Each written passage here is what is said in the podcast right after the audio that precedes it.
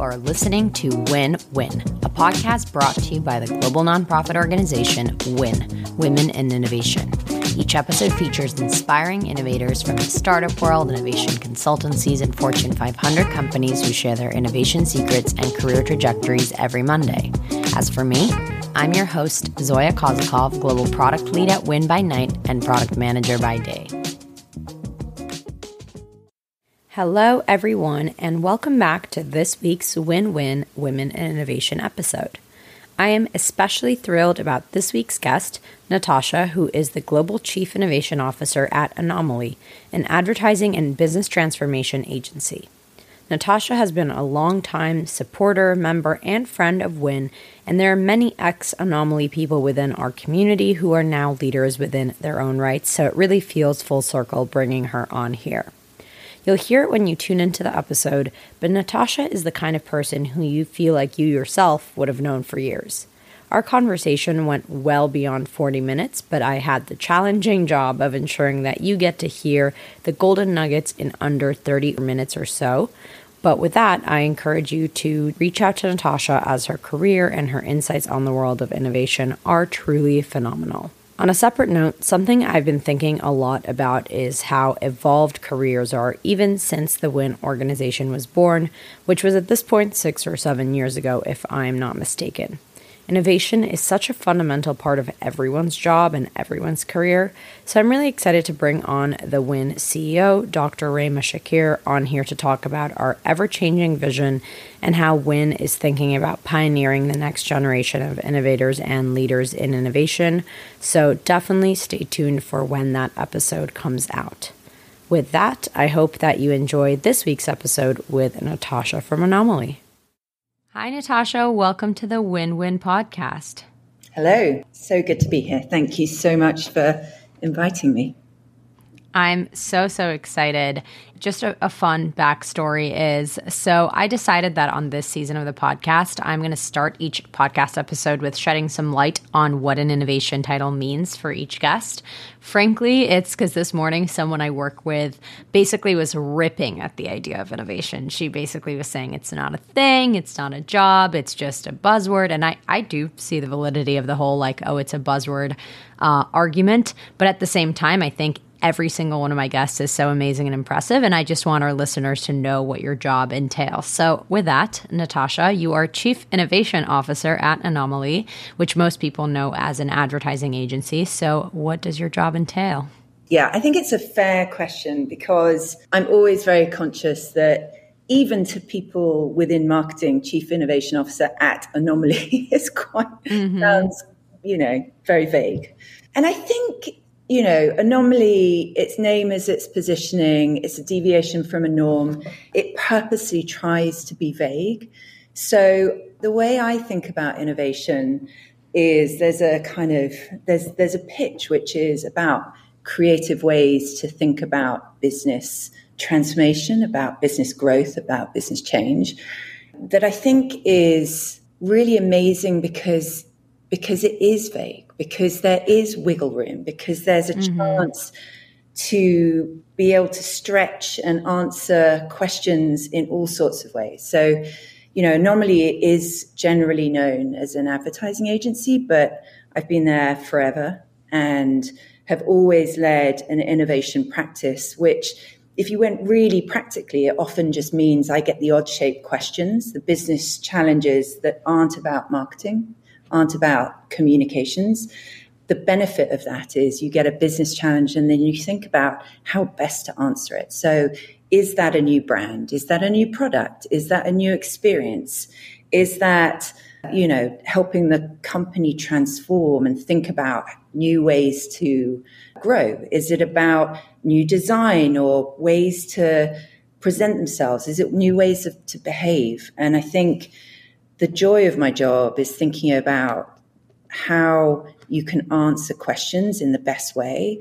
And over time, that has only enlarged. You know, now I have tools like transformation, digital transformation. I can bring in mm-hmm. Web3 answers. I have more ways than ever before to answer a business challenge. And I think that's the joy of innovation. So purposely vague, purposely reaching, purposely trying to think about problems and challenges in new ways. And that's the joy of my job. I totally resonate with what you're saying, especially because we ran a cohort called One Relay, which basically focused on women with 10 to 15 years of experience. And each one, some of them had an innovation title, some of them didn't. And after six months of speaking to some of the most senior people in the innovation industry, as well as amongst themselves, who are already very impressive, what we basically figured out is you really can't put it in a box, and that's the exciting part. And so, if that makes you uncomfortable, or you say that because it can't be labeled or put in a box, then it's not real, I genuinely think that's like a great way to know that that industry or that type of work is not for you. I, I think you're totally right. I think that's the reason why I've enjoyed it so much because you get to define the kinds of work that you want to do. Mm-hmm. And, you know, uh, normally my team, we pull different types of thinkers. Like we have some design thinkers, some people that are really into jobs to be done. We have people who are more into writing, more into analytics and data. And mm-hmm. I think the strength of ideas that come out and the strength of answers actually happen from that diversity of thinking. And we're specifically not design thinkers. You know, we're specifically not one form of mm. framework or the, the magic is being able to think creatively about uh, a business and, and use, you know, strategy is kind of big enough. I think, yeah, you're right. If you either need to know exactly what are your tools and what is your box, or you thrive in being able to nudge and go into new areas and, and connect those dots and think about things in really open ways. And not to not to belabor it, but you know, I started out as a strategist, a brand strategist mm-hmm. at an advertising agency, and I soon realized that it was really disappointing, frustrating, just annoying to think that my role was about briefing a creative, a creative. Right. You know, the thought that my role had to stop with a creative brief for communications was so limiting when you think of what strategy can do. You have insight into people, into business, into kind of categories, into where the world is going, into culture. And then you have to just brief someone else to think of ideas to do an ad. It just seemed really depressing. so mm-hmm. No, no. That's, that's how fair. I found my way into innovation, which to be honest didn't really exist particularly. Like I joined mm-hmm. consultancy, I joined uh, Jonah, who had just started Red Scout, and there were a handful of people, and we basically figured out what clients needed, and that became innovation. But some of it was brand strategy, some of it was research, some of it was just a partner to think through questions that you didn't really know who else to go to. Right. And I do think that this raises the question of people who may be struggling to even validate this as a function that they're trying to upstand in an agency or in an existing company, or people who are trying to bring in structure to innovation. Because while I do think that it's fluid, there are still tools and structures and frameworks and KPIs, right? So, what would you recommend to somebody who's either trying to validate that function, especially in this economy where lots of innovation things are things that can't be easily defined or getting cut, or people who are trying to, you know, solidify that practice in their organization? As free and uh, or freeing as strategy can be, the one common element is you need an objective so, mm-hmm. you know, it was interesting. I, I, remember seeing Bruce Mau talk many years ago, amazing designer, and he was talking very much about, you know, people always think that he's an artist. He's not an artist, he's a designer.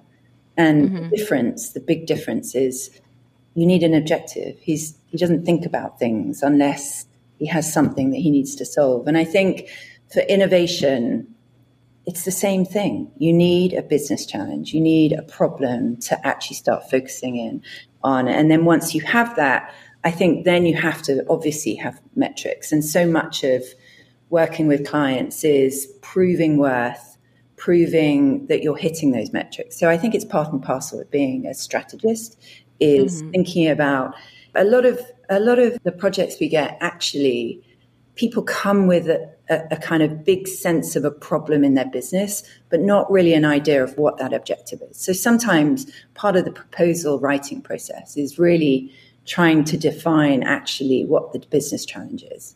And so then once you have that, then it's much easier to start, you know, thinking about both gates for how you get there and also KPIs so that it should be obvious because that should be aligned on when you start the project. I also would add that what I've seen is that you do have a little bit of runway to have that discovery and exploratory time. And I think each company has a different threshold of how long that time is.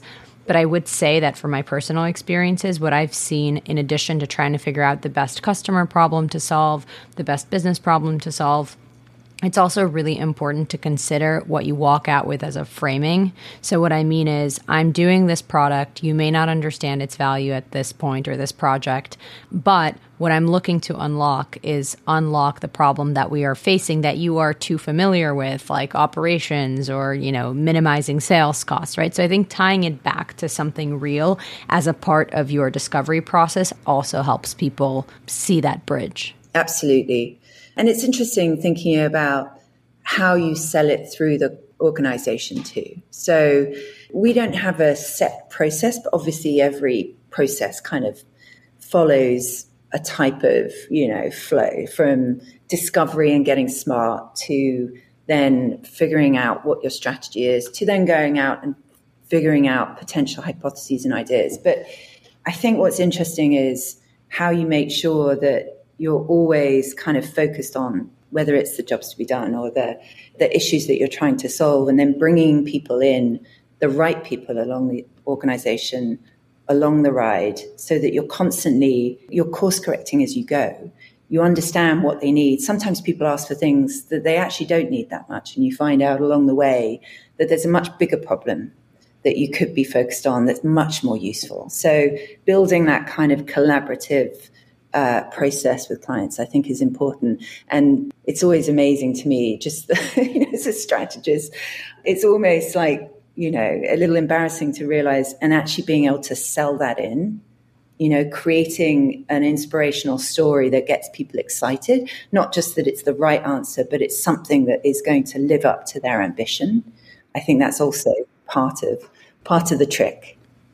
And when we talk about sales, oftentimes there is a what my mom would call the human element, which is ultimately like it really depends on the person who's sitting in front of you, who you are selling to, as well as who you are, whether that's your gender, your race, your background, your university degree, whatever it may be. So, again, you, have been in the ring for 16 plus years at Anomaly and at other places. So, how have you seen that process evolve, and what are some suggestions you may have for somebody who feels that they are hitting a wall because they are communicating with people that don't look like them? Yes, it's interesting. I mean, I've been doing this for so long. I think for, I think I spent my early career, A, trying to figure out what I was doing. You know, I fell into this. I was definitely someone that I did very well at university, and then I did a master's just so I didn't have to decide what figure out your job. I, yeah, I had no idea. I kept waiting for like a lightning bolt, a mm-hmm. passion, mm-hmm. you know, a purpose, something that I really wanted to do. And in the end, you know, I went from documentaries to advertising by chance, by accident, really. And I think I think I spent a lot of my career trying to figure out: Do I like this? What am I doing? What What do I want to do? So I think my first kind of piece of advice would be you really need to just think about what you enjoy and what what you can get passionate about because I think people don't realize that they have the chance to create their role, to create their function, especially with innovation. It's so vague.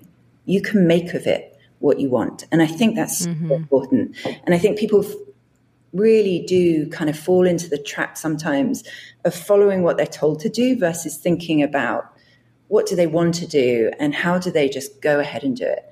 And it's ironic that I've been at Anomaly so long. I joined as a partner and I've created this role. So I almost right. can't imagine a better role because it is mm-hmm.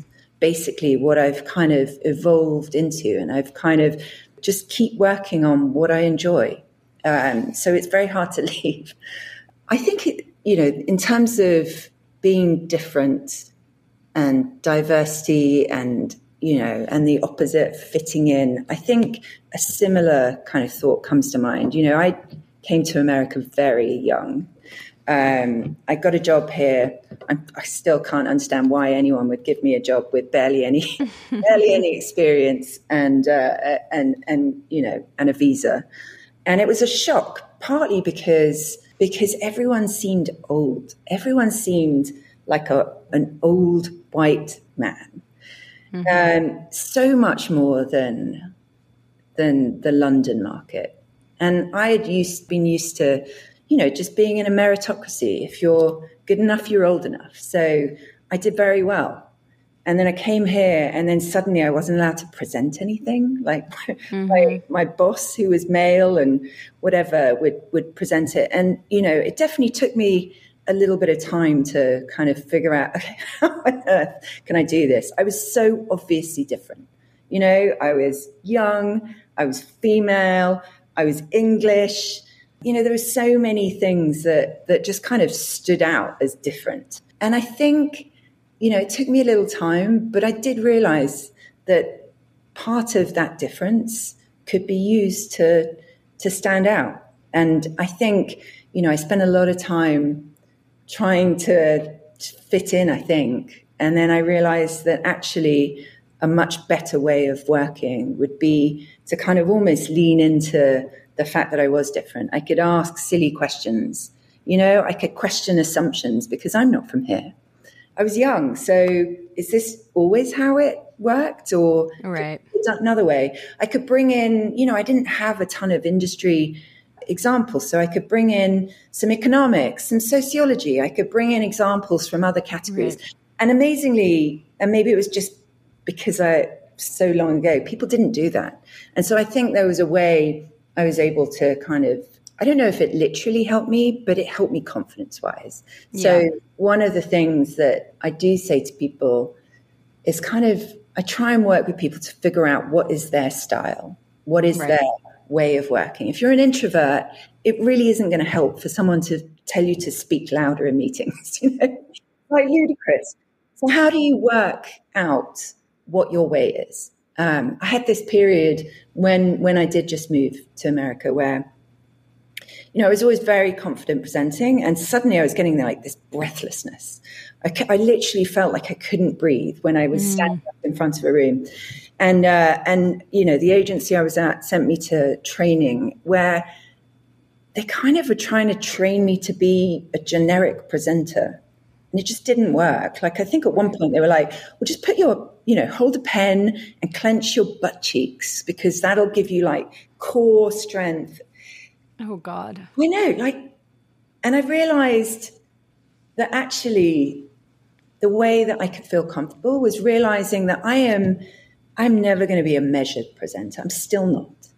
I'm like that person that comes up and is slightly manic, but really enthusiastic. Mm-hmm. And so enthusiastic that you believe what they say because right. I do. I haven't practiced it.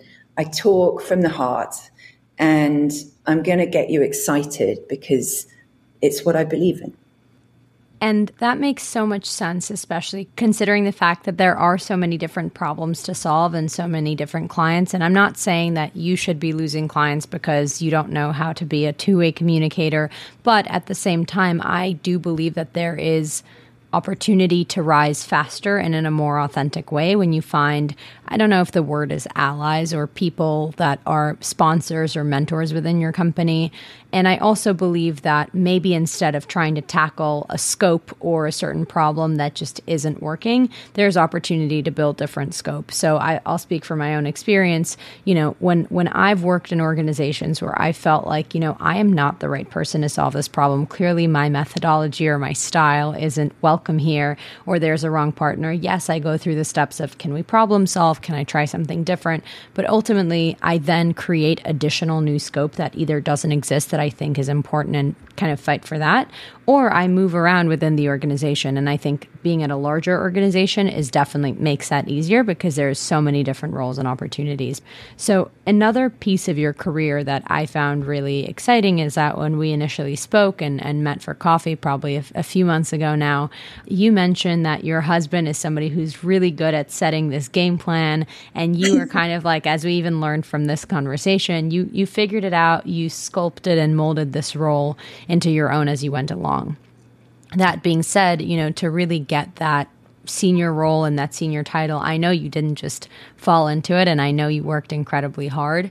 So, how do you recommend that people really balance staying open minded and not getting bogged down by kind of the goals and the milestones, but at the same time, conduct their career in a strategic way? Yes. Yeah, as as you said, I feel like you're very good at this. Like you've gone for different roles and things like develop things like Win and the podcast. Um, so I think it's a lot around that kind of behavior, that kind of mindset. So, as you said, my husband is very different from me. He is a planner. He wanted to start his own company by the age he was by 25. He wanted to sell that company by the time he was 29, I think it was, mm-hmm. Chris. And I kind of watch him and partly feel like, oh my God, I would never do that. I would just don't think that way.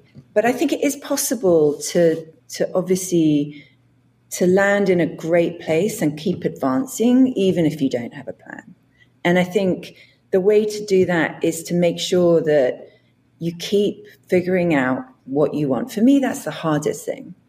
The planning is whatever. The hardest thing to do is figuring out do you want to do this?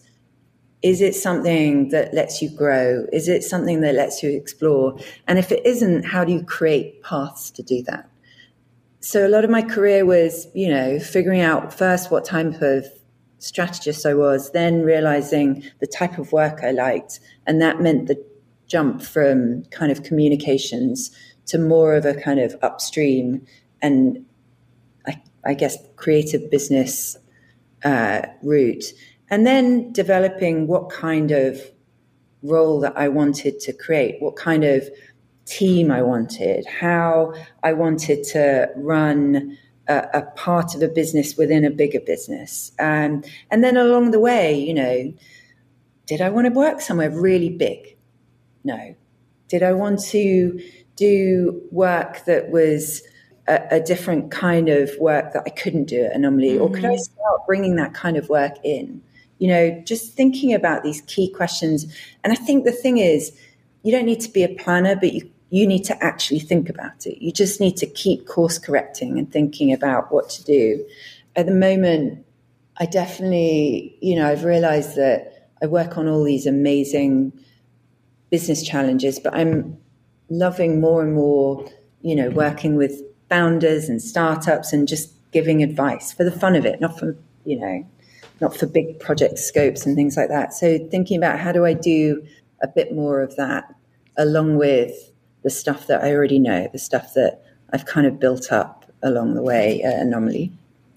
And when you lean into those passions and you kind of lean into them, what I would say is in good faith, I do think that serendipity mixed with that strategic lens does its work. You know, like I would have never thought that I would have ended up not at Citibank and not at JP Morgan Chase, but actually women in innovation is what led me there. And then you know working on one project unlock the next opportunity unlock unlock the next opportunity. So i i also do believe that you've also got to do things in good faith versus measuring the roi every time. And ultimately i think it'll pay off.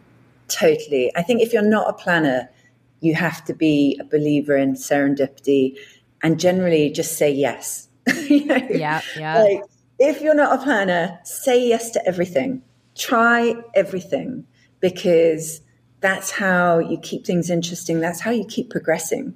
You know, you don't need goals necessarily, but you need to keep saying yes. And with that, and before we close out the podcast, I'd love to end it with the one question I ask all of our innovators, and that is where do you see yourself and your industry one month from now, one year from now, and 10 years from now? This is really hard. it's, um, for someone that isn't a planner. I know. It's like the worst question to ask you. You're like, I don't know. End Never. it. Um, yeah, one month is no time. So I'm working on some super interesting, like crazily different projects at the moment. I'm working on a completely new way to deal with female incontinence. I'm working on taking an Amazon only beauty brand that's doing really well and transforming it, its positioning, its identity, its whole way of going to business by taking it into bricks and mortar. I'm working on a project that's about helping a massive company evolve into the future of luxury. I think in a month's time, hopefully, we'll have some answers to these really hard questions. Mm. So that's that's a month. A year from now, I've just been given a title which is uh, a, I'm a global partner. Now, mm, in, all honesty, in all honesty, I think I've always been global, but I, you know, this gives me license to think about ways to work with our other offices. We have offices in London and Berlin and Shanghai, LA and Toronto. And so I think I'm looking forward to thinking about how to try and find new opportunities, working with new interesting people and disciplines in these different offices, trying to find completely different clients and projects. So I think that's an interesting kind of year, the year ahead. Another thing, you know, post COVID, uh, one of the things that I used to do and really enjoy was I used to do in person panels at Anomaly. We have a massive space. And because you can kind of create your own role, I just started doing panels for no good reason, just because mm. I enjoy it, because it gives me a chance to cold email people who I'd like to talk to, and invite them onto it. Stage and do panels. So that's the other thing. I, am hoping I did one recently, uh, my first one post COVID recently, with some amazing people in kind of fintech and crypto. Um, I'd love to do more of those. I'm thinking sustainability next, maybe. And then 10 years, I'm going to say personally, I have two kids. In 10 years' time, it's almost going to make me cry, but they're going to be like basically college. Wow. They're no longer. oh my God. They're not going to be children anymore. So I think, you know, 10 years' time, I'm hoping that the world around us isn't too crazy. Uh, so I'm, I'm hoping that with, you know, climate change and politics and the craziness of the world is still there's stability and happiness for them as they make their way out into the world. And then professionally, oh goodness, I think I I could still be at Anomaly. I mean, I've been there forever, mm-hmm. but I would like to, I'd like to, I'm finding myself, I almost by accident from, from people reaching out and asking for advice.